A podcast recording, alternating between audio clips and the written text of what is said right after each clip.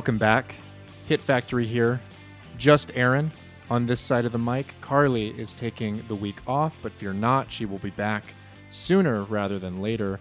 Uh, but to help me with today's episode, I have commissioned something of a subject matter expert on today's film, an SME, if you will. Uh, I have brought to the program journalist and writer Maggie Serota. Maggie, thank you so much for being here. Thank you for having me. As leading North American scholar of this particular film, I'm stoked that you recognized my authority. uh, it, it, was uh, well noted, and, and when we were discussing uh, what films to talk about, of course, this one came up. I, you, I don't even think you gave me a short list. I think it was a very uh, specific. I would like to talk about this. I, gave you a choice, and there's definitely a common thread in the choice, which is Anthony LaPaglia. Which, if you ever have a chance to talk to Anthony LaPaglia, take it because he is. A, I will sit and talk to him for hours. He is a lovely guy. okay, noted. Uh, Anthony, if you're listening to this, mm-hmm. come on the show anytime, any film. By all means, uh, yeah. join us. Uh, but the film in question is the 1993 Mike Myers comedy so I married an axe murderer. Uh, and Maggie, as our expert mm-hmm. on So I Married an Axe Murderer, I am curious where you studied, uh, mm-hmm. how you got your credentials, what what the film means to you. Um, I remember when it was in the theaters, and I was really intrigued by it. I don't think I saw it. Like I was, it was like some summer at the Jersey Shore, and I think I saw like that summer, like in the line of fire with some dude on a date, and um, some other crap. I think I saw a Single White Female that same year, and I got to watch Steven Weber get, you know, get you know get a stiletto through his temple which by the way when you're talking 90, 90s politics that movie is rich excellent one yeah. yeah gender politics like one of the most offensive like you know gay neighbor stereotypes you're ever gonna see like but um so that one just kind of escaped my purview, but it was just like I thought he was Mike Myers was really funny. This I was probably like 13 or 14.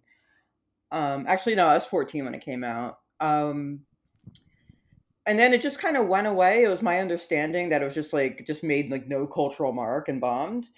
And then years later, like probably 1998, it was my first year of college and I was a terrible high school student. So I was still living at home and working like a shitty mall job and going to community college. And like before like going to my shitty mall job, like I would like just have like movies on on Comedy Central and Axe Murderer was always on, it felt like. Mm-hmm. Where I just started like kind of like watching certain snippets of the movie and like, whoa, this is funny. Like what? What why is this playing at two in the afternoon on Thursday? so that's kind of where it started. I think it was the scenes that really hooked me were the ones with Anthony LaPaglia and um and um what's his name? Um Alan Arkin. Yeah, how I can't believe I just what's his name Alan Arkin. That's okay. We're still warming up. Um, But no, uh, those scenes uh, we'll we'll talk more about them because yeah. there there's a a very uh, rich roster of mm-hmm. Uh, cameos in this film from some, yeah. some comedy greats. If you had just thrown me the list without any context, I probably would have picked uh, Hartman or, or Grodin as mm. as my pick as, as a favorite. But Arkin is up there too for me. I I love The In Laws. It's one of my all time favorite comedies, mm-hmm. uh, and he's magnificent yeah. in his couple of scenes here. Mm. Oh gosh. Um, when I talked to Anthony about it, he was just in awe of like he just refers to Alan Arkin as like an actor's actor just incredible. Like you're just like if you're on a set with him, you're just going to get a master class on how to act, and he's also apparently a great guy. Like you can't you can't beat that. It's yeah. uh, I mean, there's so many of those kind of great comedic talents like that here, like I already mentioned. Um, but of course, we start with Mike Myers. Charlie McKenzie. Hello! Finds something wrong. She's a thief. She was in the mafia. She smelled like soup. With every girl he dates. But when Charlie meets Harriet. Hi. Hi. What do you look for in a woman you date? But I'd really have to go with breast size. he knows she's the one. You have the face of a wee angel. ah, ah, I give! I give! I'm Charlie's father! Except for one thing. She might be a serial killer. She murders her husbands on their honeymoons, then changes her identity and marries again. I'm afraid that you're gonna Leave me. I'm gonna cleave you? I'd heard of this guy before yeah. I watched this movie, if you can believe it. He was he was somewhat popular. Mm-hmm. Uh, uh, with with multi generations of of moviegoers now, of course, because mm-hmm. he started uh, uh, on Saturday Night Live, uh, mm-hmm. and before that, even he was you know a Second City alum. He was doing city TV things in in mm-hmm. Toronto, if I remember correctly uh, where he workshopped a lot of those characters. But mm-hmm. uh, wh- in London, he um he started like an improv theater with his buddy Neil Mullarkey, who he ended mm-hmm. up doing like a lot of rewrites of Axe Murderer with too. Right. He and he and Mullarkey are effectively the the writers of this film here, which is I think why some of it feels so in line with a lot of Myers' strengths as a comedian. Yeah. I mean, there's kind of like a rich history of this film and what could have been, and different iterations of like you know Harriet's character, like because she starts out, she is an actual axe murderer. Mm-hmm. That's like that was the vision, and it's supposed to be like, well, you know, you can't win them all. She's beautiful, like she can cook. You know, I'm in love. You know, no one's perfect. No, everyone's got flaws. This one just killed. You know, this lady is just homicidal. Like. Yeah, it's not the worst thing in the world. And you know, going along with that, if we're talking mm-hmm. about you know the the multiple iterations of this film and mm-hmm. uh, and and what could have been, Mm-hmm. Uh, was surprised to read that at, at, some point during this, it was in fact uh, Sharon Stone who was mm-hmm. potentially mm-hmm. going to play the Harriet character. Uh, so my sources, everyone, the, the name that was brought up to me in my interviews was Kim Basinger. The studio okay. was apparently dead set on Kim Basinger. And I'm kind of curious if that has anything to do with like her cameo in Wayne's World since that was such a big hit. If they were trying, maybe mm-hmm. trying to bring some of that magic over. I mean, they were definitely trying to cast like, you know, like your bombshell blonde in this role, which I don't really know if I buy considering Charlie's kind of, you know, like Mike Myers' character is kind of an everyman.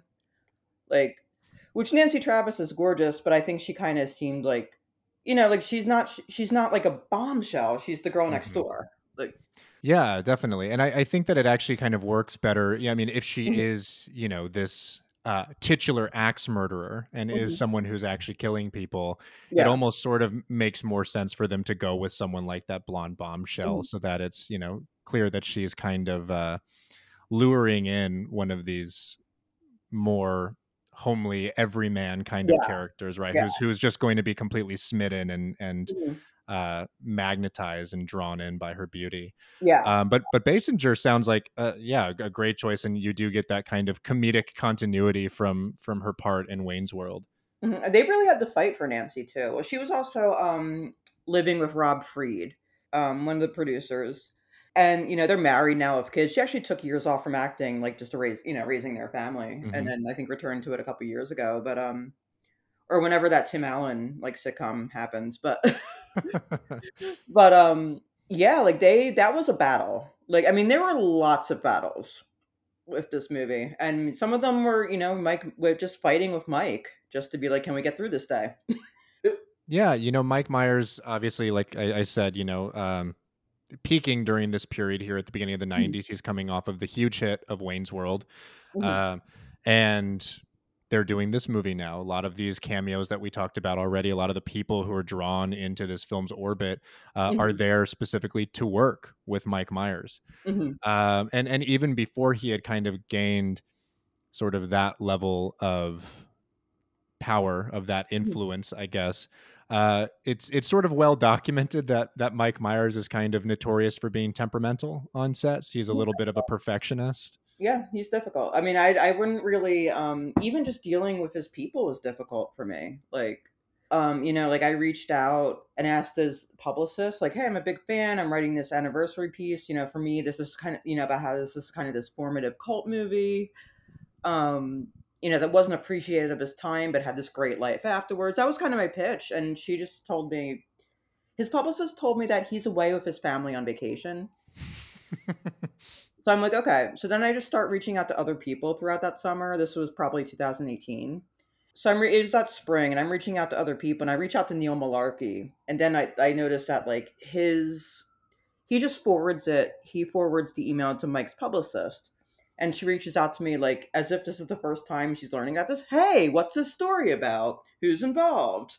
Like, so I tell her like I've got this guy, this guy, you know, this actor, the kid that played this little brother. Like, like I'm just kind of going through all these people, like Rob Fried, Robbie Fox, like all these, and then she's like, I never hear anything again. Hmm. And then like kind of coming, you know, like after the summer, where I just hear all the story, all these stories about what happened on set. Like I reach out again. I'm like, hey, I know he wasn't available this summer, and um, can I get a response to some of these things that like he that were said about him? Like I before we get a press, I want to, you know, like just give him the opportunity to say, to respond to like stories and just things, whatever. And all of a sudden she writes back to me in this panic, like, why don't why why would you just reach out to me right before this is you're supposed to give us time? And like but she was acting like I never like this is the first time she was ever hearing of the story. And I was just so baffled. To the point where all of a sudden, like like his publicist had called my boss and tried to tell her that I had just blindsided her, which was not the case. But like so I'm like producing all these emails, and then she got like my boss's cell phone number and was calling her. And my boss was like, How did you get my cell phone number? So eventually they just say, like, well, listen, he'll give you an email interview, write out your questions. So I do. And then she just comes back to me. It's like, listen, he's on vacation with his family. Things are just too crazy right now. Like, number one, vacation from what? No. like, he hasn't really worked in a while. Number 2 mm-hmm like number two he this is what you told me he was like months ago. Like how long is this vacation? Is this like the entire summer of this vacation? Like uh they must have like a a flow chart where it's like if they ask about this specific film and this mm-hmm. specific entity yeah. Mike is on vacation. Like and all it was was an anniversary piece. Like it was just like about like my fan like part of it's about fandom you know and just like impact and like why mm-hmm. this movie stands the test of time. And it was just wild. Like this isn't a hit piece. but I can imagine why someone representing him, like thinking, you know what I mean, like talking about this particular movie where he was apparently notoriously badly behaved. Mm-hmm. Like probably at a time where he's probably trying to work again. Like maybe they don't want this, you know, like I mean that was my issue. Like maybe he panicked about like people are just gonna talk candidly of you know, which some people did, but off the record. Like mm-hmm it's well noted, and the interesting thing about it too, and, and I don't know if it's because of of Myers' sort of outsized influence in mm-hmm. the entertainment community or or in you know Hollywood, but mm-hmm. a lot of the directors who have spoken about tensions or a lot of the kind of like alleged conflicts that happened yeah. weren't weren't necessarily walked back, but definitely kind of watered down over time. I know that there was a lot more of that heat, um, kind of around some comments that Penelope Spheeris made after Wayne's oh, World. Yeah, yeah. Um, and, and then she eventually, I think, kind of quieted that a little bit and and was a little bit more even-handed, I guess I'll say mm-hmm. in quotes about it. Um, same with Thomas Schlam. Schlam, Schlammy? I don't. Uh, Tommy Schlamme. Tommy Schlamme. Okay. Yeah. Wow. Okay, Tommy Shalami, uh, the director of this film. to him in so many different times in so many different ways. Like nothing. I like he was president of the DGA. I was trying to go through the DGA. I went through mm. like his manager. I tried his agent. Like I was just like trying. I so many. You know, because he was talked about a lot too. So it's like, and it was it seemed my kind of what Rob Fried told me, and what I kind of took away from that was like this was something he had wanted to forget for a long time. Hmm. Like this sounds like this was a very bad like experience for him. And what kind of stuck out to me is that he had like a partnership with Aaron Sorkin. Like he found Aaron Sorkin easier to work with than Mike Myers. you know what I mean? What does that tell you? yeah, right. And during like uh Sorkin's big cocaine period too, probably. Uh, yeah, maybe. Yeah. Yeah, so you know, notoriously kind of difficult. Uh, seems to be a bit of a perfectionist, really very meticulous in his yeah, you know, concern about his performance. Um, mm-hmm. And I'm curious how you feel about it in in this film particularly. I, obviously, he's playing two different roles, and we'll certainly get to Stewart in a oh, minute. Yeah, but him, yeah. but him as as Charlie, as Charlie McKenzie, the sort of mm-hmm. everyman mm-hmm. guy. Yeah. Uh, how do you feel about Mike Myers and his presence in this movie as our as our hero? I mean, well, this so the San Francisco setting that's Mike, and it's so that's um like the kind of fascination with like beat poets. That's also Mike. Um, you know, like this this character was supposed to be Jewish. Um, and now he's you know Scott. You know, he's first generation American Scott. That's Mike. So he was a big creative. You know, just like a driving creative force. Um, I mean, but something when you when you really look at his, interrogate like his vision of San Francisco, it's like this is a, a city full of white people. you know what I mean? Yeah, this is this is the thing. Uh, I mean, a lot of this movie feels very '90s, very dated. Yeah. Um, the the beat poet culture specifically feels like Mhm. a holdover, especially in '93 of Mhm. a, a, a generation just before that. Yeah. Uh, Yeah, and also the idea that anybody could survive in my beloved San Francisco on whatever kind of money he's possibly making as a poet um, is also Oh yeah, that's a big okay. So that's kind of a little bit of a point of contention with Robbie Fox, the original screenwriter. So like in his versions of the script, the Charlie character, um, like Charlie was a um, he was like the newscaster that like that did like the dollars and cents segment. And I think there was like a funny name, like a punny name for it, but I forget what it is. Um, so um, the Charlie character that Garry Shandling was somebody, like he would find out a lot of clues on air on like so for example like the sportscast would be like ralph elliott was killed basketball star ralph kelly elliott was killed and then so Char- charlie would be like what about the wife? What about the wife? on the air which sounds like really funny like garry shandling what what he's just Yeah. freaking out on camera and I think that was a bit of a point of contention because when I asked Robbie Fox about it, like, I mean, that's a big mystery. How does Charlie live? What does he actually do for a living? He's not doing, like, he's not like doing slam poetry to pay for his palatial loft. Mhm. um, there is an iteration of the script I found online, which I, which I think like Mike and Neil must have written. And there's an opening scene where it establishes that Charlie is the manager at um, City Lights bookstore.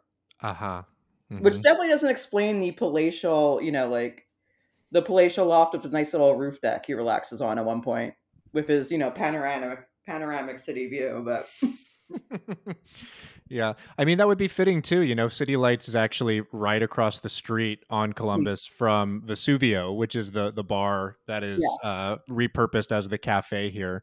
Um, an- another very funny part of the film, you Mhm. know, when, we open up here and we see this massive, like multi-story cafe, it's hopping. Everyone's in there just like partying and Yeah. chatting it up and smoking their cigarettes, all there uh, to enjoy some live beat poetry. Mhm. Uh, yeah, yeah, it is hopping from is- a it white is- guy. Yeah, it's very popular. We get to follow the enormous cappuccino all the way Yeah. from the from the espresso bar to to Charlie's spot. Um, that was Mike's idea, according to everyone. Which is kind of wild. He didn't like moving cameras, so that trapping, sh- like, which was like kind of a big point of contention with him and Tommy Schlamme. But um, Mhm. Didn't remind a tracking shot if it was his idea. just you know, full aside here. I hadn't seen this movie in a long time. It had been a little while. I remembered enjoying it, thinking it was quite funny. Mhm. These scenes specifically with the with the beat poetry Mhm. uh, are are when on this watch I start to kind of tense up a little bit. I'm like, ooh, this could be really corny in a in a not good way. I don't really Yeah. remember.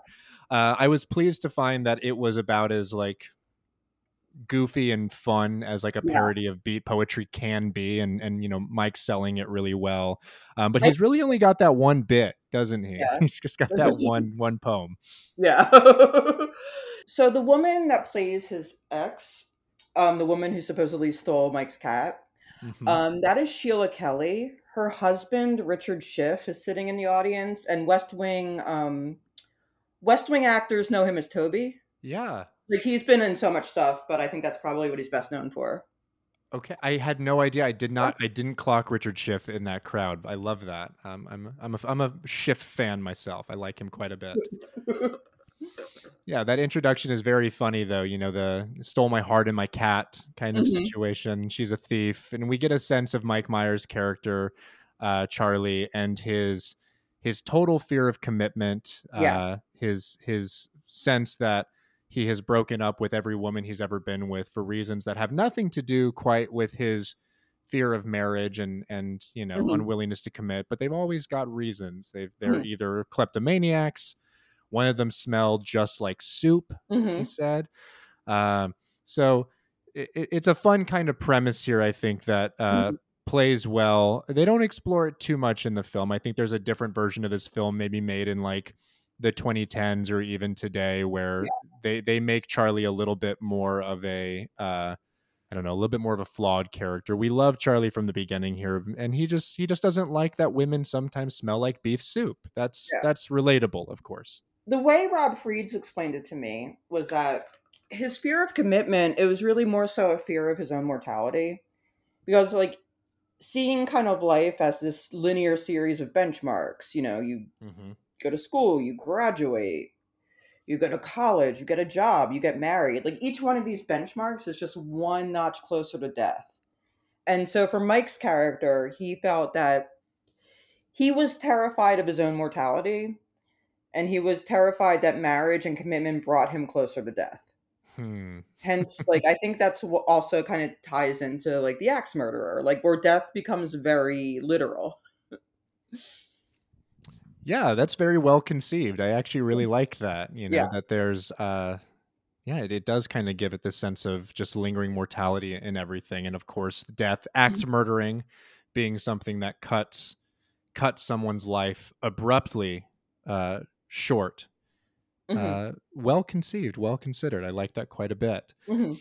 Uh, in this scene, we're also introduced to Maggie, your beloved Anthony LaPaglia as mm-hmm. Tony, mm-hmm. uh, in the best costume in the film. I oh yes, yeah, Serpico.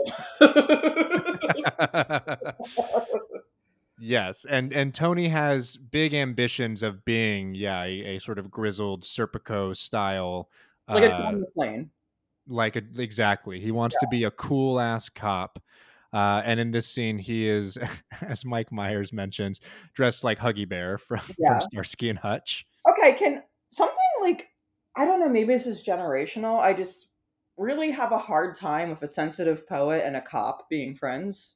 Like just mm. kind of like what are you what are you connecting on? I guess they were must have been childhood friends since like like Charlie comes over and Anthony and like Anthony LaPaglia's character is already so chummy with his family. Like but I think that's like that, that kind of guy friendship is really between them, is I find really fascinating. Yeah, I mean it works because of the sort of dynamic of the two actors, but mm-hmm. you are right and it's it's a thing we get into a lot when we talk about films of the 1990s where mm-hmm. cops mm-hmm. are are portrayed either as like hyper competent like super adept yeah well-to-do guys who can like get the job done i'm thinking of like Keanu, every time exactly yeah. you know the the keanus and speeds and every like mm-hmm. whatever the whatever the case here they will figure it out. They'll get it done. Largely, I think, as a response to uh, you know the early '90s and and all of the conflicts around the the Rodney King beating and subsequent trial. Yeah, really, really trying to reconcile that that image in Hollywood and specifically with the LAPD. But they're either that kind of guy, mm-hmm. uh, or they're just like a chummy, mm-hmm. fun mm-hmm. best friend character who never really has to do the job of policing. Just has to kind of be a cop as like that that's my day job kind of yeah. thing. yeah. But it's through you charlie I, that i can realize my you know my fantasy of being the hero cop. And when he finally gets the opportunity he's not very good at it is he? Yeah. he kind of misses the mark a little bit. Yeah yeah. Well um so I'm, now that we're on anthony lapaglia's character like when i talked to him i don't think this ended up in the article but um he said that like he's done over like 50 or 100 movies like his his imdb page is hefty like mm-hmm. this is a mm-hmm. man who works and of all the films and television just everything he's done he says he gets asked about three in the street like whenever he's like if someone stops him 3 mm-hmm. axe murderer empire records and then an Aust- australian film called lantana he did with stephen ray huh that's like a drama that's like just a full-on drama mm-hmm. I think he might be a cop in that too. Lots of opportunities to play cops in Hollywood and and other studio systems as well. I'm sure. Yeah. But that's really interesting. I, I mean, I guess it would make sense. You know, you have these two films, Axe Murder and Empire Records, in the '90s specifically, that are huge kind of cult movies, right? They yeah. have like, you know, generations of fans who are just like very invested in it. As, you know, like a, uh, an anecdote to that, when I posted on our favorite website, twitter.com, that I was watching, rewatching this film, uh, just an endless flurry of folks replying with either I love this one or their favorite lines from the movie. It's just an endlessly quotable kind of yeah. like text and I was getting so so many of them. Yeah. Um, and it just kind of I think shows the the sort of hold that it has on specifically I think like you know the, the millennial generation itself yeah. here that's that we've seen it so much. Yeah, like we kind of get like an introduction like I mean I know that this kind of meta comedy, this meta commentary on cops and stuff has been done with like you know like police like you know like police files, police you know like I'm gonna get you sucker, you know, but mm-hmm. it's kind of interesting to see like that kind of re- deconstruction. like just like, with like a meek like you know like I love the idea of the very meek um police captain. I hear from the boys upstairs you've been sticking your nose in a Ralph Elliott case. Yes, Captain. Don't yes, Captain me! Stay out of this. This is strictly homicide. But Captain, I got this friend. Right? We all got these friends. I'm warning you, Giardino. Back off, Italian boy. Keep away from this one. It's too big for you. You screw this one up, pal, and you'll be writing parking tickets for the rest of your life. You got that? Captain, I won't let you down.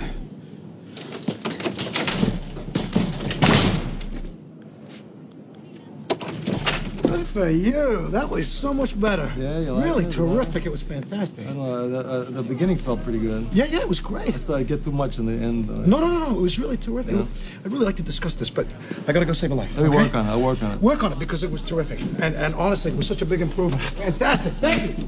Thanks let's talk about that. I think this is a good segue into a lot of the cameos that show up in here because alongside Mike Myers being, you know, charming and and mm-hmm. having his his way with the the character here and and a lot of the story, part of the draw of this film for me and what I found so rewarding on this watch was how many sort of loose digressions there are to just enjoy some of those comedic yeah. cameos and some of those characters popping up. So, like in no particular order here, the cameos include Charles Grodin, mm-hmm.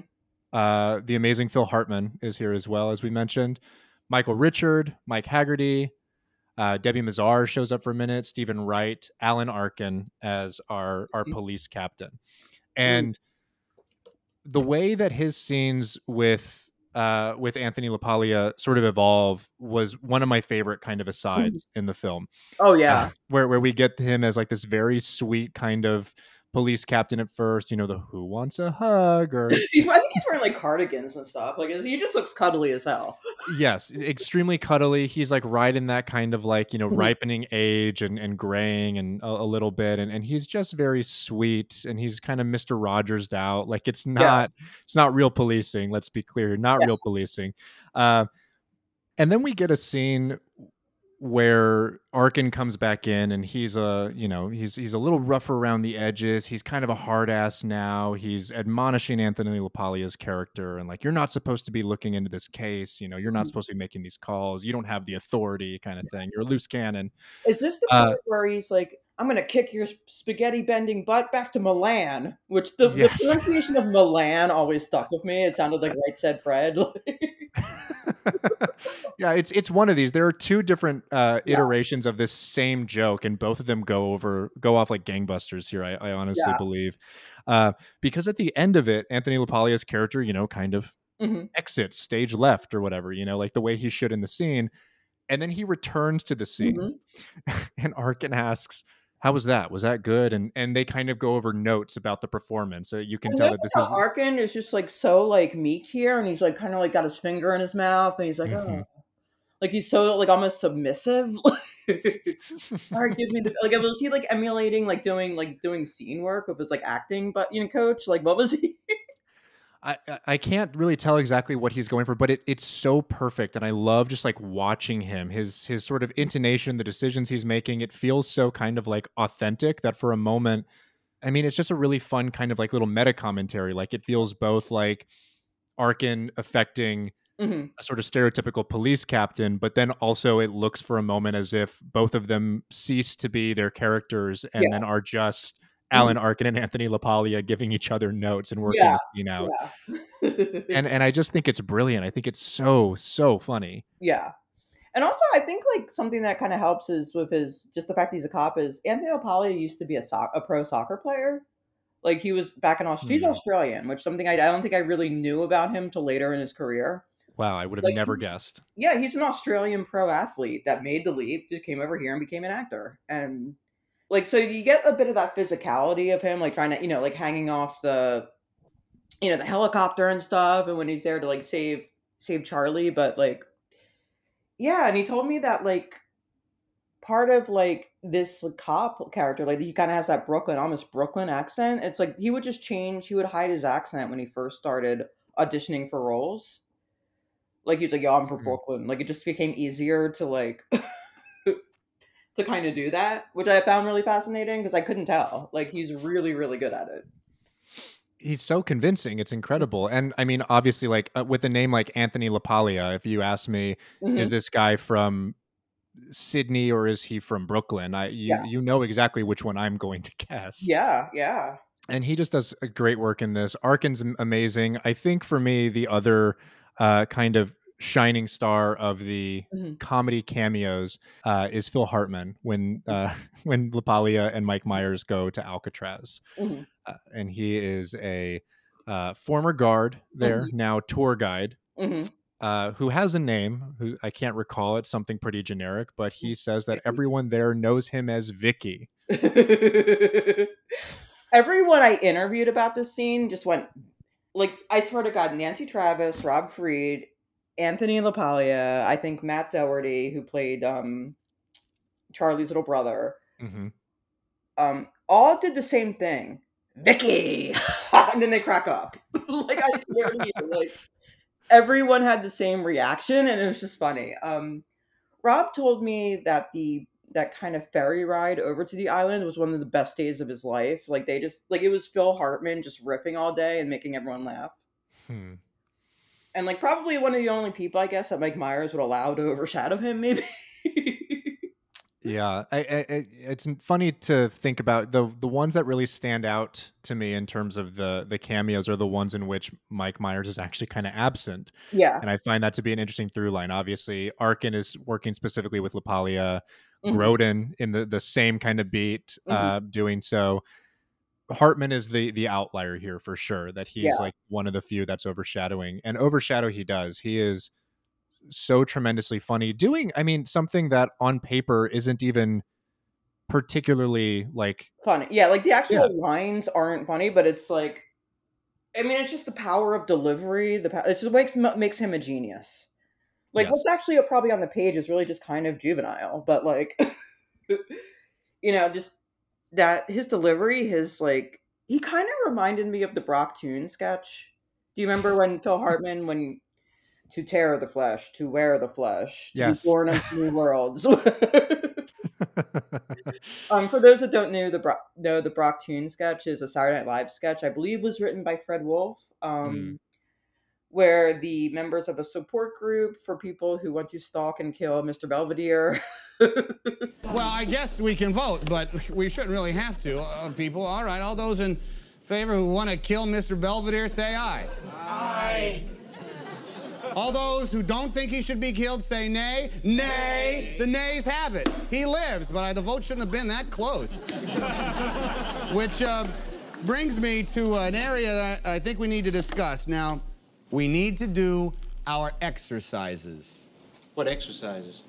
The exercise that helps keep the line between reality and fantasy a little less blurry. You'll see. And Phil Hartman is like arguably the craziest of all of them. And damn, does he nail those couple lines. He's brilliant. Um, I, I just, uh, yeah, I, I love him. There's something so like immense about mm-hmm. this kind of bullpen of talent that just yeah. kind of come in and and purportedly for just the, the opportunity to work with Mike Myers on yeah. something. Yeah.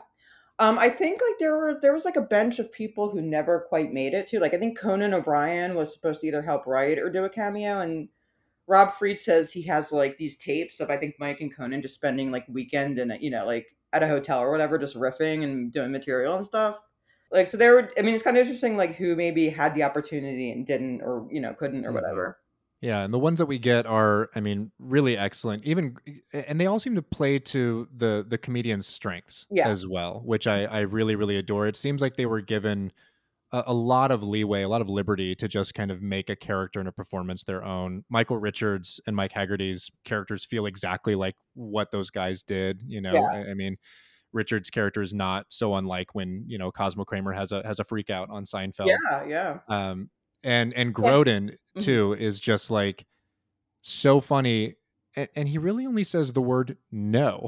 yeah. He has a couple other lines, but he's doing a perfect Grodin performance. And he does it later. I think there's a cutaway to him and Anthony LaPaglia in the car where I think Anthony's like tapping or something, doing some nervous tick, and then mm-hmm. I'm sorry, is this bothering? He's like, and Grodin just goes, "No, it's my favorite thing in the world."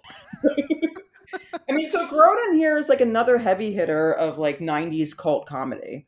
Mm-hmm. You know, his performance in Clifford, like that movie shouldn't. That's like another one. That movie sh- is a mess. Shouldn't work. It's fucking hilarious.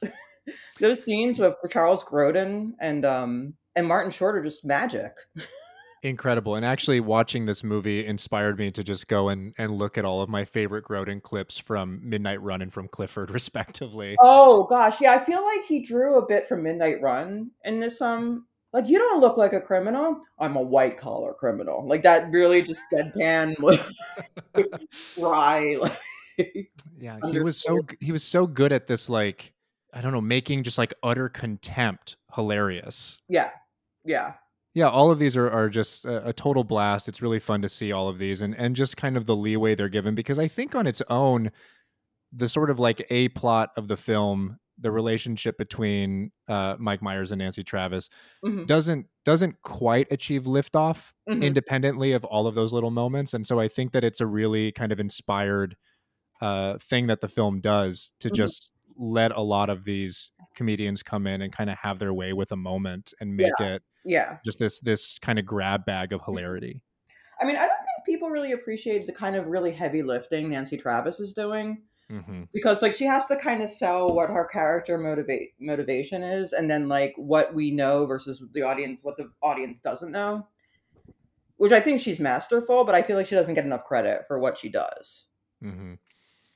Yeah, I I was going to ask you about Nancy Travis. To me, I mean, she certainly seems like the fish out of water here, and and not mm. just in the sense that you know she's next to Mike Myers, who's you know goofy and, and hilarious in his own certain way, but you can tell that she's a little bit a little bit less comfortable in the in the comedic role and in that space playing yeah. against someone like a Myers who's a lot louder and bigger.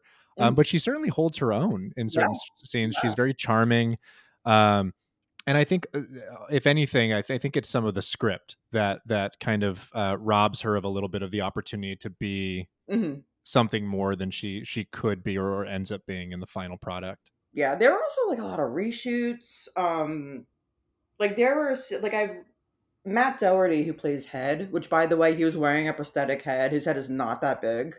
Like he was, he had to undergo like hours. Like they were stitching prosthetics onto his head. Like it's a planetoid.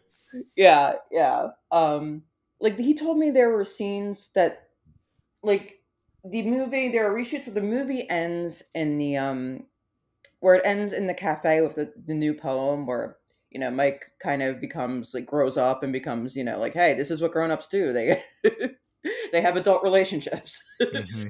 um, there was that scene was shot so his whole family was supposed to be there, and I think Matt Doherty um, was told me he was wearing like this giant like Rasta hat and dreadlocks, which didn't make it into the final film, but sounds like it's something that wouldn't have aged well.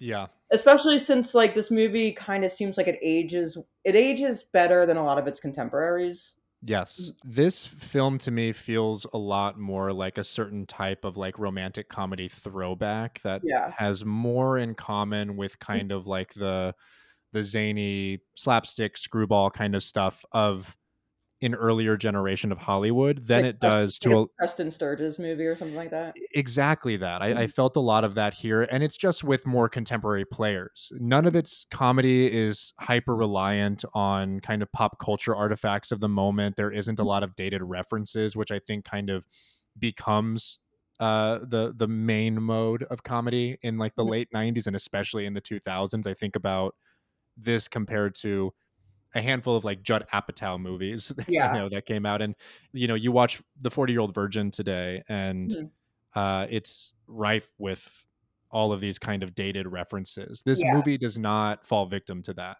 Yeah, I mean, they kind of dance around the references, like like they're like when when um, Alan Arkin and and Anthony LaPaglia are filming together. It's like you could they could name check the movies they're talking, but they don't. It's just like you, they're just you know walking through the you know the the trope that we all recognize. Right. I think the only time they really name check something is when like where Charlie calls him like Serpico in the beginning. Yeah, and you know these two are like they may be kind of dated today. I mean, a, a Starsky and Hutch mm-hmm. reference, you know, is certainly one that maybe you know if I were to show it to a teenager today, would go over their heads. Mm-hmm. Um, but but at the very least, they are more kind of like iconic reference points than some of the things that would come up in these kinds of movies. Oh yeah, yeah, for sure, for sure. Also, like you recognize Serpico, you know. Mm-hmm.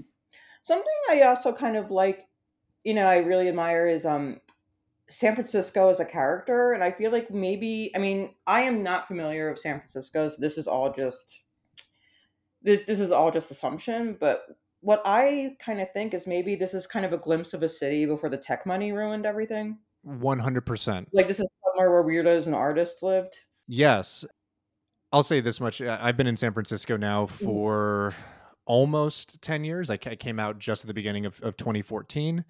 Um, by then, mm-hmm. tech obviously had a hold, but e- even in the kind of intervening years, mm-hmm. I have seen the kind of degradation of a lot of San Francisco culture and a lot mm-hmm. of what felt like a particular kind of energy in the city. Yeah. Uh, kind of collapse under the weight of like VC money in, mm-hmm. in that yeah. period of time. It's, it's very, very sort of concentrated now, even in comparison to 10 years ago. Well, like, um, the right wing and the Murdoch papers are just like, oh, there are zombies downtown. It's like, well, yeah, no one, like, rent is like, what, like four, like the median is 4,000 a month? Like, yeah, that's what happens when you, people can't afford to live somewhere.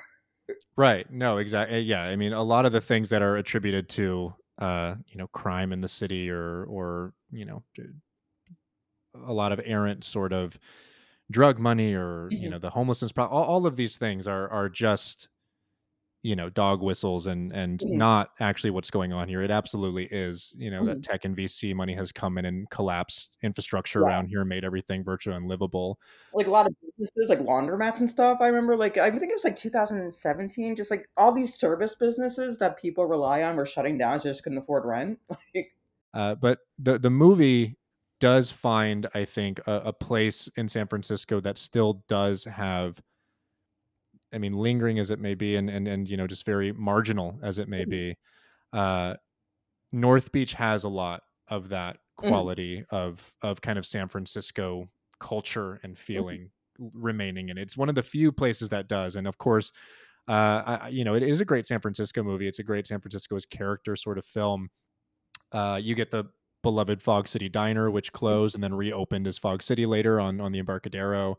Um, but a lot of this film takes place specifically in North Beach on Columbus Avenue. It's it's Vesuvio, it's City Lights, mm-hmm. um, and it's it's a couple of other places right across the street from it, and just up that block. That's right there by kind of where the the Transamerica building now stands at the foot of it, the Coppola mm-hmm. building. Uh, but it, it that that street is one and even today you know in, in contemporary films is the one that often is used to mm-hmm. exemplify this is san francisco this particular angle this particular shot right here mm-hmm. so they, they they picked well and uh, it's one of the few places that's kind of persevered as that sort yeah. of san francisco energy mm.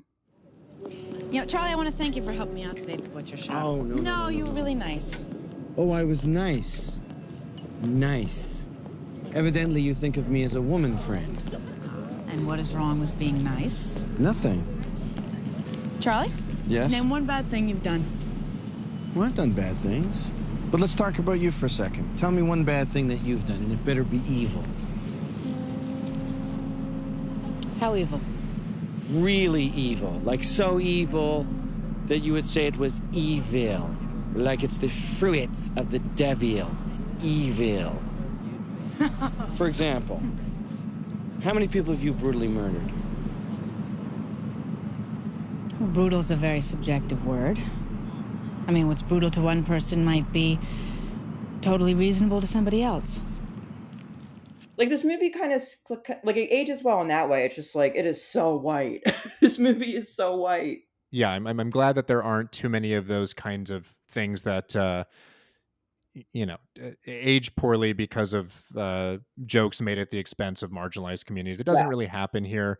Uh, the yeah, only place it even gets kind of close, I mm-hmm. think, is in the introductory scene with uh, Charlie's parents, uh, where we kind oh. of dance around their sort of conspiratorial thinking and their sort of like uh, obsession with you know like the World Daily News and all of this oh, kind yeah. of like hack reporting. Yeah, they're kind of. Mean, but I think I feel like that's more indicative of like this is like I mean I I don't think it's an endorsement of his things. It's just showing like this is like the kind of own little world these characters live in, these dipshit world these characters live in.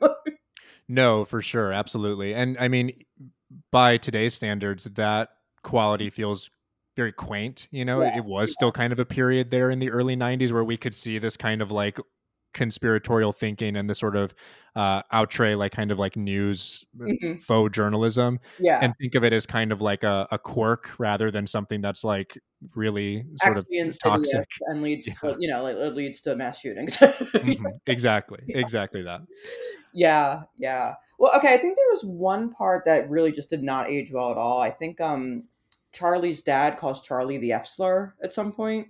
Yeah, I think he calls him a a fairy uh, in in the version yeah. of Salsa, but uh, obviously it is you know very much like uh, homophobic language like used to to deride Charlie's character. Yeah, and it's also just like I think the understanding is his dad was very drunk at that point. I think he was slurring. Like like I think it's more so this is my drunk father and not we're reinforcing like you know homophobic that character of, of Stuart is one mm-hmm. that has a lot of I think would be kind of like, you know, cliched qualities that in a real person may end up, uh, you know, leading to a lot of, of therapy for, mm-hmm. for his progeny.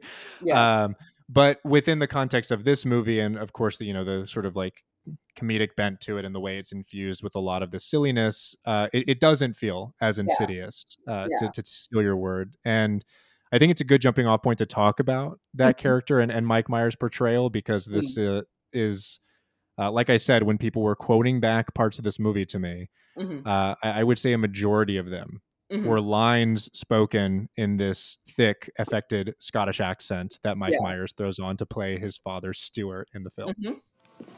Well, it's a well known fact, Sonny Jim, that there's a secret society of the five wealthiest people in the world, known as the Pentaverate, mm. who run everything in the world, including the newspapers, and meet tri-annually at a secret country mansion in Colorado known as the Meadows. So, who's in this Pentaverate? The Queen, the Vatican, the Gettys, the Rothschilds, and Colonel Sanders before he went tits up. Oh, I hated the Colonel with his wee beady eyes and that smug look on his face. Oh, you're gonna buy my chicken. Oh. Dad, how can you hate the Colonel? Because he puts an addictive chemical in his chicken that makes you crave it fortnightly, smart arse.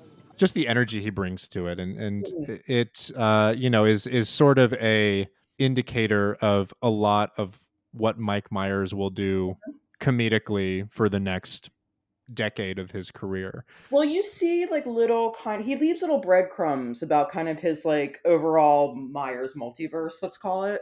Mm-hmm. Like for example, when he's walking through the what's the name of that park that they walk through? Um when Mike Myers and Nancy Travis are on their date. Oh, that's uh that's Alamo Square Park. Okay. Um so when he talks about like are you evil? You know, not evil, but evil. You know, you see the kind of the seed of Doctor Evil. Mm-hmm. And I think there's some other points where he just kind of hints at like a James Bond, like like having a James Bond kind of lair and stuff. Like, which I mean, there's a lot of seeds for Austin Powers that are kind of planted around here. And the Pentaverate, I guess that show that Mike Myers came out with was is basically yeah. just like a fleshed out version of like what was happening at his parents' house with you know their conspiracy theories. Absolutely. Yeah. We'll talk a little bit about that and, and kind of where his career is now in a little bit. But you're right. Like there are the breadcrumbs there, definitely of Dr. Evil. Obviously, Myers would uh, incorporate heavy prosthetics and a thick mm-hmm. Scottish accent for his character, Fat Bastard, in the Austin mm-hmm. Powers movies. Um, and of course, this is the man who uh, inflicted mm-hmm. Shrek mania on the Yeah. world, uh, and and that character is all based around a, a sort of more muted version of this exact same uh, character accent and, and proclivity. Apparently, Mike Myers like that was a decision that that um Shrek would be like his accent would be Scottish like came during filming and was a very expensive decision that like Yeah. okay I guess we got to reshoot some stuff to the tune of X you know a million dollars because Mike Myers now decided this Shrek's got to have a Scottish accent. That sounds like a Mike Myers decision. And uh, you know, to to his in his defense for that one, I guess, you know, they hired Mike late in the game because of Chris Farley's passing when he was supposed to be the initial uh voice of of that character, but it, it does feel very much like uh his his sort of uh behavior to yeah, say yeah. We're gonna we're gonna go this route with this character. I'm gonna do a Scottish accent with it. Yeah. Something I've really like I've never forgotten. I, I was interviewing a screenwriter once and he told me, Well listen, we have a saying in Hollywood. You can be the biggest asshole you want as long as you're making someone else money. And for a little while there, for a long while there, Mike Myers did. Yeah. he did make a lot of money. Um, Yeah. Even this film, which I think is kind of like regarded as a cult classic, I feel like these kinds of films that get, you know, sort of picked up for that uh, midday Comedy Central canon Yeah. are films that tend to be underloved, underdiscussed, Mhm. uh, you know, kind of box office bombs that are, are reclaimed steadily by a new generation. This film didn't do that poorly at the box office from what I gather. It actually, I mean, it did it did make money more so than just breaking even. Like it was fairly widely seen. Um I think maybe it was just considered a failure because like this came after Wayne's World. What I the way um Robbie Fox broke it down to me is uh casting for the movie, um it kind he said it came down to Chevy Chase and Mike Myers and they both had movies open I think maybe the same weekend where Chevy Chase's was that like that Invisible Man movie that John Carpenter directed. Yes. It's such a bizarre like confluence of you know factors and then like Wayne's World which opens up to be this huge hit and cultural phenomenon. Right.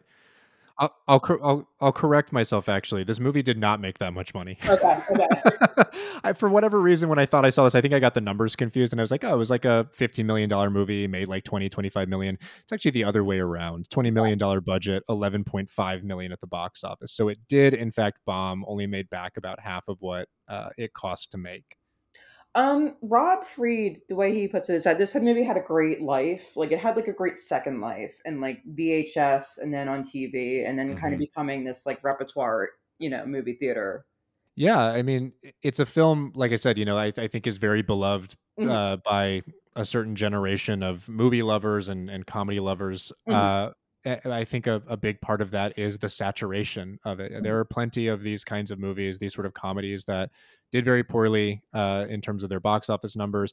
Also, this one, you know, didn't exactly launch with critics as either. Mhm. It's uh, it was wasn't all that loved. No. Um, but when you get to it at a certain age and in a certain context, i.e., with commercial interruptions midday on Comedy Central, Mhm. uh, you you wind up kind of falling in love with it, and you you catch it multiple times. Yeah, I mean, it's like way better that it has any right to be. I'm just, you know what I mean? I'm just like, well, this should be garbage. No, this is a gem. This is a hidden gem. Why aren't people talking about this movie every minute of the day? Like when Yeah. do you have that experience like when you discover, you know, like someone who likes this movie, it's almost like a secret handshake and you just start quoting at each other. Like whether it's head, move or or you know, Vicky, you know, Vicky's cameo or just Right. like or Michael Richards or any just any of them, any of them. Like like when you do that thing where you just quote at each other until you both need to take a nap. Like, like I, I can't say I have it with this film. Like I said, I, I haven't seen it in some time since I, I did uh, for for uh, the purpose of this episode. But I do have lots of comedies like that where it, Mhm. it, I mean, it really is. Yes, it's Yeah. like it's like some sort of strange magnetism all of a sudden where when someone else knows it, uh, it's it's a very meaningful thing. I have that, admittedly, with uh, the movie Pootie Tang I the love 2003 comedy. I love it too. uh, d- despite its its writer director, Yeah, uh, it's got some problematic elements. I mean, yeah, there's no getting around that. But I think, oh my god, that movie's hilarious. absolutely hysterical and it's another one of those films i think where you know i don't think anybody saw it it, it mm-hmm. wound up finding purchase like mm-hmm. as you know something that people could that like a comedy central could get the rights to mm-hmm. easily mm-hmm. and quickly and, and play multiple times during the day and they did, they did. Uh, and, and, then people end up finding it and kind of falling in love with it right it's it's something mm-hmm. silly it's something passable uh, and it's as you said funnier than it has any right to be for the kind of movie and the Especially reputation it has. With the editing, like the graceless kind of editing, and I know there was some studio stuff that went on with Pootie Tang where it's just like I think the kind of intended essence essence was stripped, but like what mm-hmm. is remains still really works. Yeah, and I get the sense that that's the case with uh, Axe Murder too. Mm-hmm. You know, it has its it has its merits. I think mm-hmm. beyond just also being silly. Um, the last act of this film I actually find really well done in terms yeah. of its atmosphere, in terms mm-hmm. of its mm-hmm. pacing, when it kind of pivots to being like a parody of like a Hammer horror or like a, a Hitchcock kind of mm-hmm. thriller. Mm-hmm.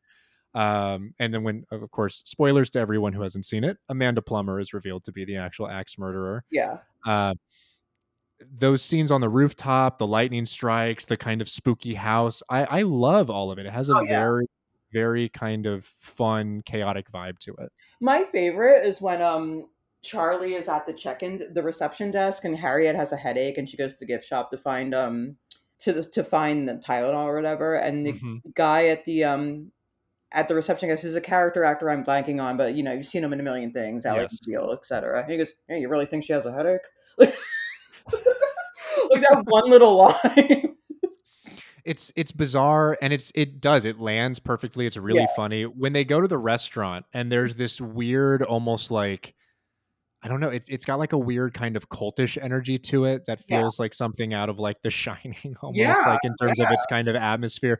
Uh, you know, it, it's the the dancing and the mm-hmm. the honeymoon chair and and kind of the terror of all of it. All these like you know intense close ups that are happening and camera movements uh, I, I found myself unsettled. I was like, this is actually very effective at evoking the kind of thing that this is parodying right now. It's it's stylistically also doing a great job on top of just being funny.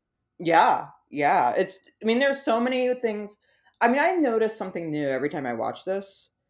Um, I think the last thing I noticed on my last rewatch was um just something going on in the background where Harriet and um you know Harriet and Charlie are talking, and Amanda Plummer's character is um hunched over a board game and you realize she's like playing a board game with herself. Mm-hmm. Like when she's hunched in the background, and she's concentrating what's happening of these people. yeah, so many weird little kind of mm-hmm. moments like that. Uh, I and I love how silly that gets. I'm thinking about the moment where Charlie walks in on Amanda Plummer in the shower. Oh yeah, after after he sleeps with Harriet, and it of itself, you know, is is kind of a silly, fun gag moment where he mm-hmm. walks in on this woman he doesn't know and says, "I'm sorry, I didn't know you were here," and then he comes downstairs and she's completely clothed, dressed, dry, sitting yeah. on the couch already waiting for him. There's just mm. these kind of strange jumps in logic that are really fun. Oh yeah, yeah, yeah. Or um, what would you say to silver dollar pancake? Like, the way she sells that entire like breakfast menu is just, then the cut right to the cereal. Sorry, yes. there's other things. alongside you know i'll continue the, the quote spree here where he's yeah. you know it's, it's it's Froot Loops and and he says that's okay i like Froot Loops they're you know tasty and surprisingly rich in fiber i'm a big i'm a big fan of apple jacks and then Plummer says oh we have those and then it doesn't go anywhere he, just kind of says oh good good well done.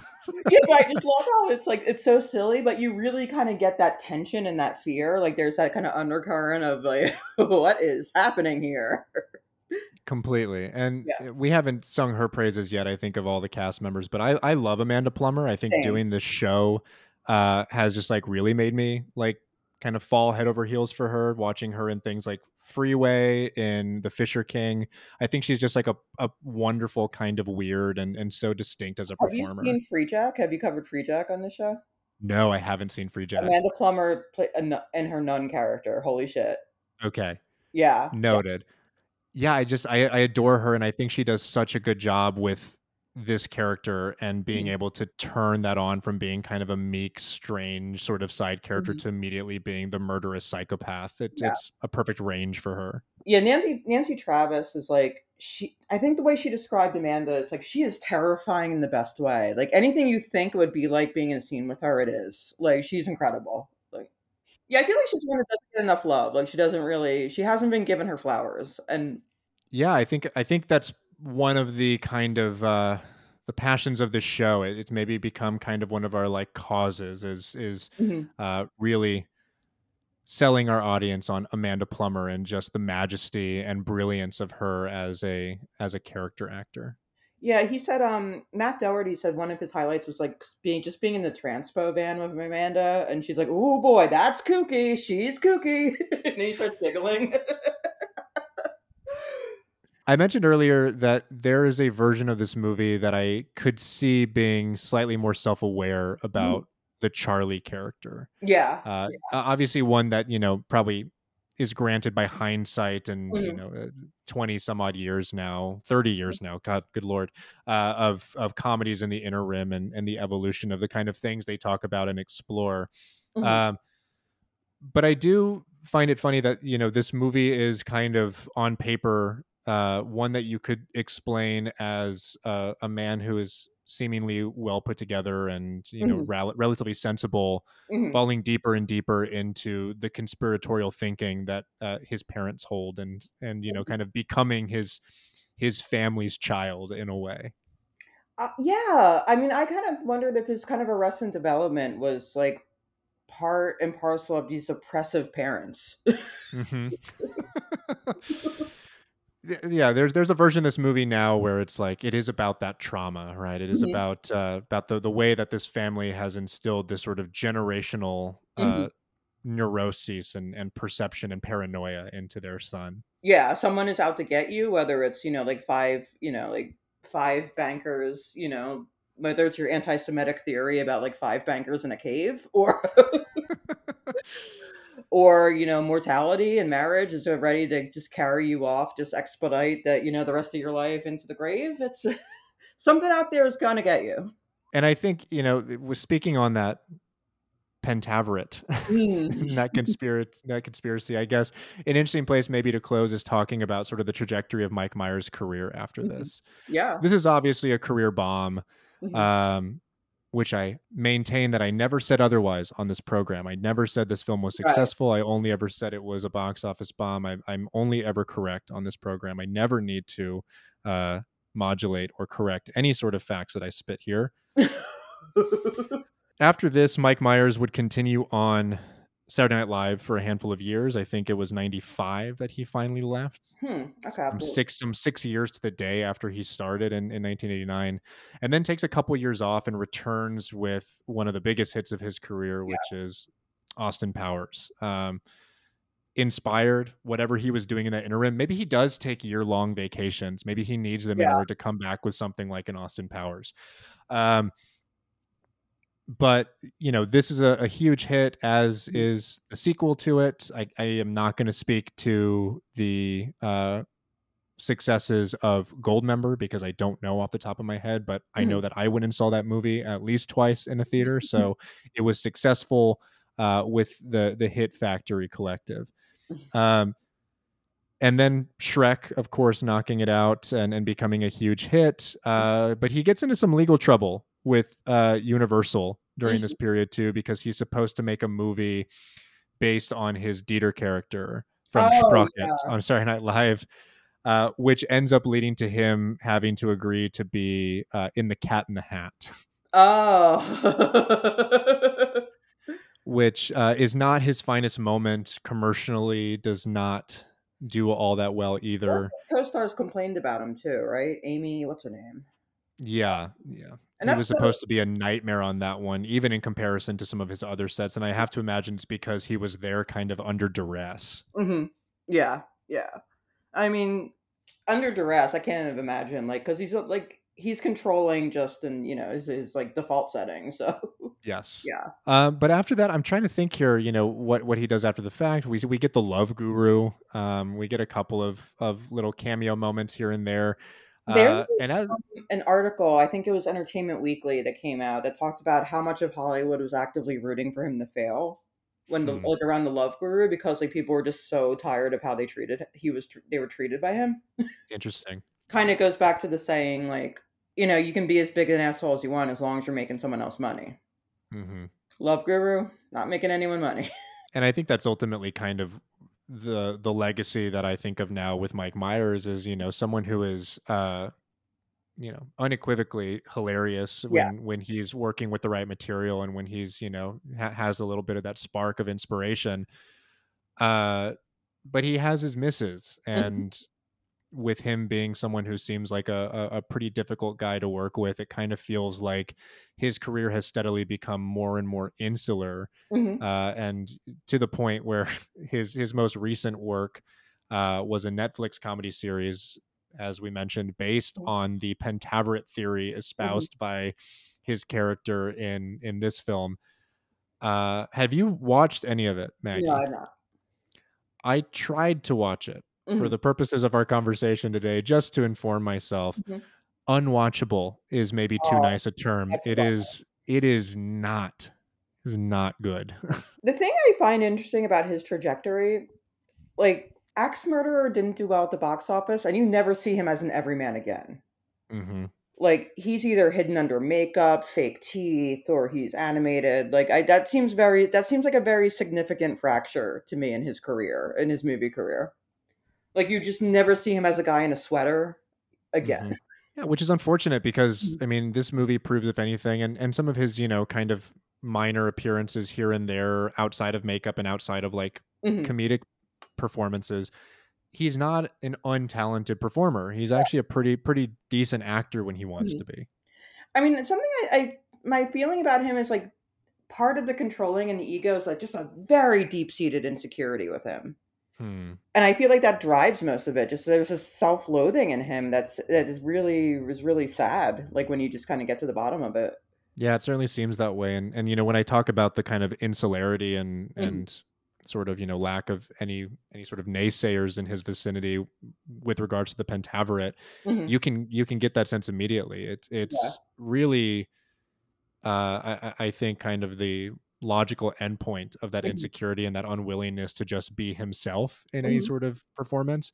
Um, the Pentaverate is made up, of course, of five elites who run the world Mhm. uh, and it avoids any sort of, as you mentioned, Maggie, any sort of what could potentially be maybe anti-Semitic tropes or Mhm. any sort of concerns of, Mhm. uh, you know, conspiratorial thinking that is noxious or insidious in any way by Mm-hmm. pointing out at the beginning that the the catch with these five people who run the world is they're all very nice Yeah. and, and and that is sort of the hook of the show is it's mike myers as five different people Mhm. doing silly voices under a lot of prosthetics and wigs Mhm. um, being nice guys with a couple of quirks uh, it, it doesn't make for all that compelling comedy Like I wonder what would happen if he tried an everyman again, or just someone who didn't exist. Like, would that be liberating? Would he find a new, you know, like, would that be challenging? Would that unearth like a new kind of error for him? What you know? yeah and it's it's interesting to see some of his snl uh, cast members and, and some of the alum of, of that Mhm. show lean into some of that kind of more serious dramatic acting Yeah. and find their purchase there. I mean, I think of someone like Adam Sandler, who's had Mhm. a couple of like knockout performances, uh, Punch Drunk Love, Uncut Gems, even Mhm. something like Funny People, which is still comedy, but very much more of a muted form of, of an Mhm. Adam Sandler performance. Sure. More more contemporarily, Bill Hader uh, doing something like uh, like Barry, which Yeah. is Yeah. very funny. But I mean, he's going to go on now, I think, and, and has said that he's going to kind of take a Jordan Peele route and Yeah. direct a horror movie next. Uh, you, you wonder what it would be like to to see Mike Myers do something that is like markedly out of his comfort zone. Yeah, or maybe just like not even just out of his comfort zone, but just like something that kind of caused him to confront whatever this fear is that won't let- him be truly seen. I guess. Mm-hmm. I don't. I don't mean to like you know psychoanalyze a guy I don't know, But I, I think you're totally right, though. As a, Mhm. a man who feels like maybe he's perpetually on vacation with his family, as a callback, uh, it, it it would I think be interesting to see where that goes. And otherwise, I I think we're kind of doomed to Mhm. see stuff like the Love Guru and the Pentaverate for the rest of his career. Though he has teased, I guess, uh, as recently as last year that there is a, an Austin Powers four on the way. Hmm How do you feel about that? As someone who's a huge Austin Powers fan. I mean, that too, to me, kind of feels like it's a retreat into familiarity and comfort Mhm. for him. Yeah. Um, you Yeah. know, again, not to psychoanalyze or or pathologize things too much here, but like, uh, while I'm sure that there will be Mhm. some rewards in that as somebody who loves those movies, I feel like it is something that will feel very much like kind of a, a dance through the motions a little bit. I mean, those things tend to surprise me. I mean, I huge Twin Peaks fan, didn't really wasn't really expecting much from the third Twin Peaks. I was Mhm. floored. I was floored. I was like, this is perfect. What? I didn't even know I wanted this, and here it is. Yeah, I mean there there are certainly things that are, you know, expressions of the Mhm. evolution of an artist wanting to return to his Mhm. material. I think of something like a Twin Peaks or I mean in in a different regard even, you know, but but Mhm. something similar maybe like a George Miller coming back after years to do a Mad Max movie and Mhm. I I, I remember people being cautious about that. Yeah. I was not one of them. I was like it's George Miller, trust the plan here. Mhm. Uh, and then ends up making maybe, you know, the the, the best entry in the entire series. Oh God, yeah, Uh, incredible. but uh, you know maybe maybe there's an austin powers 4 here maybe there is is something Mhm. uh you know that that we might call the juice that this one could be injected with that would make it uh you know something really entertaining and really funny and really inspired it it would certainly be a nice kind of career win for mike myers but i i am always cautious about these rehashes of of things from yesteryear um Yeah, and yeah. and things that are kind of recalling stuff that was uh you know much much bigger 25 years ago There's nothing that seems like more worthless in Hollywood than a new idea right now, right? Like, yeah i mean it's pretty unbelievable it's it's kind of i mean even you know things like our our beloved mission impossible Mhm. um i know this one's going to be a blast they always are it's tom cruise you know like the, the man is a, a fucking miss, missile like he he will not stop until Yeah. he's he's dead and buried uh he won't stop until he gets killed on a film set. Like he, I think it's his goal to just like go out doing a stunt. yeah Like so, then we had just it has to be like we're so we're always forever talking about him, you know, and his commitment to stunts. I, I that may be it. I mean, I I like to believe that maybe you know he's gonna like call that particular era of his career quits after the last Mission Impossible movie next year or the year after, I guess now if it's delayed. But even even this most recent one, this Dead Reckoning, you know, part one, Mhm. uh, I I noticed that a lot of it is Mhm. a callback to De Palma's original film. It feels like it's coming full circle, and it feels like a lot of the tease of this conclusion is making a lot of of gestures towards a thing that started it all back when don't you remember and that to me i think you know uh, there are right ways to do it there are not great ways to do it um, but it it certainly is uh, it makes things interesting you know exploring this particular era of filmmaking that seems to be kind of like the apex of original ideas and Yeah. the success of hollywood at its height during this period Mhm. um, and and now we're just getting an endless onslaught of people returning to Well, we also Yes. like I feel like in this period, like we could go, you can go to the theater, like okay, there's going to be a legal, like a mid, you can see like a mid-budget courtroom thriller, or you can see a horror movie, or you can see like an erotic thriller, or you can see a comedy, or you can see a romantic comedy, and now it's just like superhero, superhero, superhero. Um, Paul Schrader's got something that's cool. Uh, yeah there's there's Um, no in between space right there's no like mid budget but commercially viable ideas it's Yeah. either like you know uh, uh the 50th iteration of pick, pickpocket that paul schrader's doing with like a Mhm. neo-nazi um, which hey I, I will let him keep doing that type of Yeah. movie for the rest of his career i love it um, or it's the other thing like you know we, we can either go see master gardener or the flash this weekend Yeah, yeah, exactly. And it's just, it feels like there's not really a lot to choose from, and like movies aren't. Not that I think movies have to be serious or you know and and difficult and dense, but like just movies for grown-ups. Mhm. Like like a movie where like a hole doesn't open up in the sky and like half the movie is people looking up in awe at something happening in the sky. You know what I mean? I know exactly what you mean. And Yeah. I think, you know, this film for, you know, e- even not being a a noteworthy success or a feather in the cap for Myers during the 90s does still feel like it's a comedy aimed at a demographic that is slightly older than, you know, uh, the the take your kids kind Yeah. of thing that that a lot of comedies aim for now when they're not, you know, kind of gratuitous R-rated ventures. that and it's like kind of quirky and fun and original. It's like, hey, we're making a movie about fear of mortality as it's tied to, you know, marriage and you know, just like it's saying, but it's still really fun and engaging and lighthearted and but dark too. It's just like it's it's like so complex this movie, which is so interesting to me.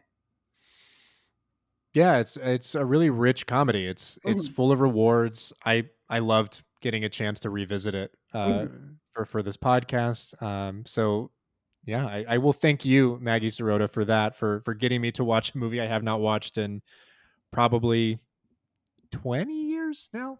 Yeah. Um, yeah, always a, a treat to be able to kind of rediscover something and find out like, oh, this isn't just good because I I remember it from when I was a kid, but like it's Mhm. it's good because it actually it actually is good. Yeah, no, I've watched some movies I thought were funny as a kid, and I was like, kind of wanted to like go back in time and kick my own ass.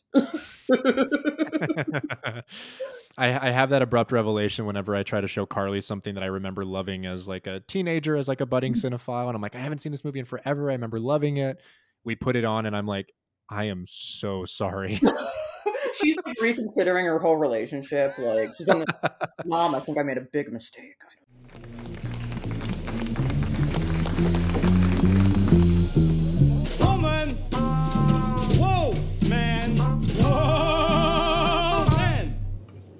She was a thief, you gotta believe. She stole my heart and my cat. Betty, Judy, Josie, and those hot pussy cats. They make me horny Saturday morning. Girls of cartoons won't leave me in ruins. I want to be Betty's Barney. Hey, Jane, get me off this crazy thing called love.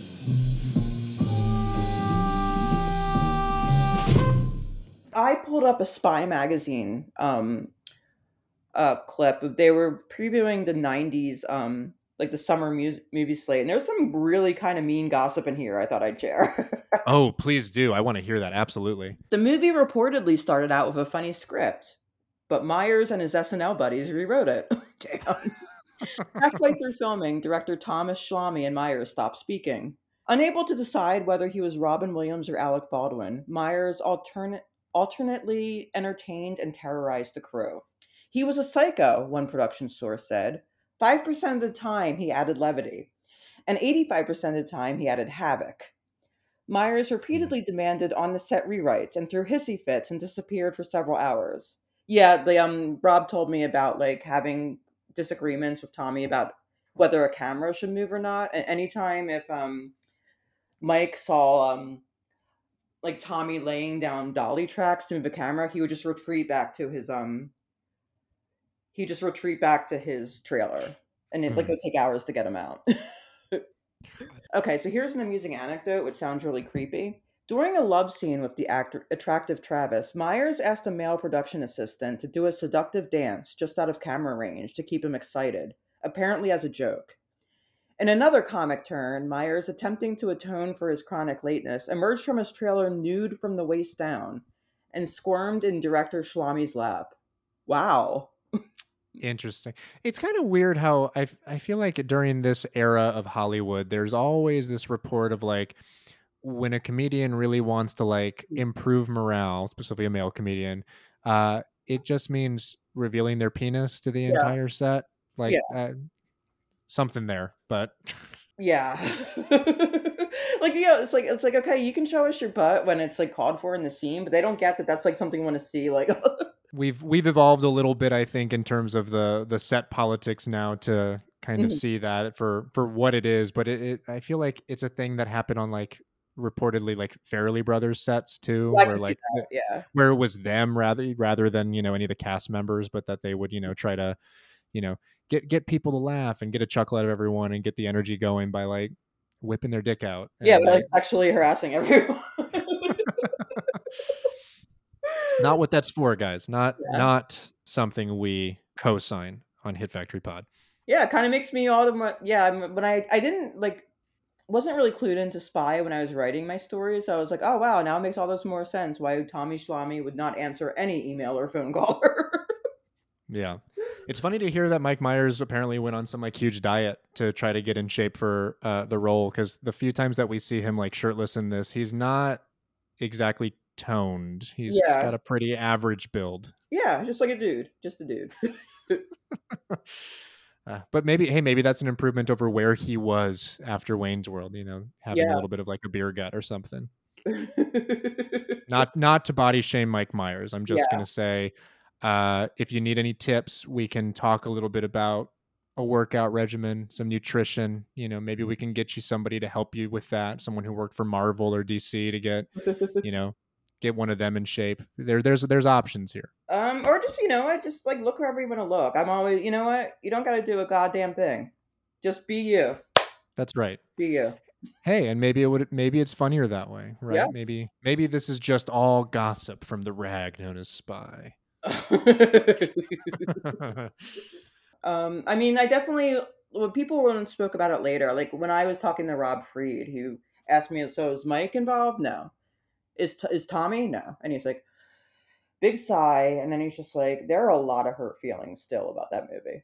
Hmm. Which is like kind of like when I guess when a movie hits an anniversary and it has any kind of notoriety and no one capitalizes on the anniversary, that's the first clue. Yeah, I mean, it's a film that I think probably has a, a much warmer place in the hearts of fans and people Yeah. who kind of like aged with it Mhm. than a lot of the people who were involved in making it. Oh yeah, that, that was like one of the hardest things to really put my head around. Like this movie that it brought me so much joy and was formative. Like I consider this movie formative to my humor and who I am, and it's just like then you realize this movie is a source of trauma for the people who worked on it. Like that's a hard thing to reckon with. It is. It's always difficult with these kinds of films where like, you know, you see how the sausage gets made and all of a sudden it's like, "Oh, I'm I'm delighting in something that uh was a a, a very acute pain point." Yes, yes, absolutely. Yeah. Well, I'm not going to let it affect my love of this movie too much more and and I hope you won't either, Maggie, because it really is a special comedy. It really is a lot of fun. Um, and I am so so thankful to you for bringing it to us, our our resident expert. Thank you. Uh, thank you so very much for being here. Thank you for recognizing my authority. Thank you. I will always, I will continue to uh, preach the good word and let people know that if they need somebody who knows everything about the film, it is you, Maggie Serota. Uh, a question for you, for our listeners: Where can people find you and your work around the internet? Okay, so I'm not really a staff writer anymore anywhere. So you can find me on Twitter at Maggie Serota. Um, you can find me. I have a Substack, Professor Garbage, and you can find that at uh, not no at just Maggie Serota at Substack.com, and that's where I am now. Just like, and keep your eyes out is all I'll say ominously. Ooh, nice tease for the Hit Factory fam. Keep your eyes peeled for the stuff Maggie's going to be doing. Uh, I'm waiting for the first guest on our show to finally say, I'm also on Blue Sky. Hasn't happened I am on. Blue Sky at Maggie Serota. The the Hit Factory family, uh, well, both the co-hosts are now officially on Blue Sky as of this week too. Uh, so it'll be it'll be interesting to see how that starts getting incorporated as we start seeing um, Yeah. more of Elon's decisions at Twitter. I'll just say. By any means, for the time being, uh, you can follow along with Hit Factory on Twitter and Instagram at Hit Factory Pod. Uh, you can subscribe to the show at patreon.com slash Hit Factory Pod for bi-weekly bonus episodes and a lot of other fun content over there for just $5 per month. We'll give a shout out uh, to our overlords. Their names are Linda, Jesse K, Jared Murray, Omar. Thank you all so much for your continued support. And we'll catch you all the next time. Take care.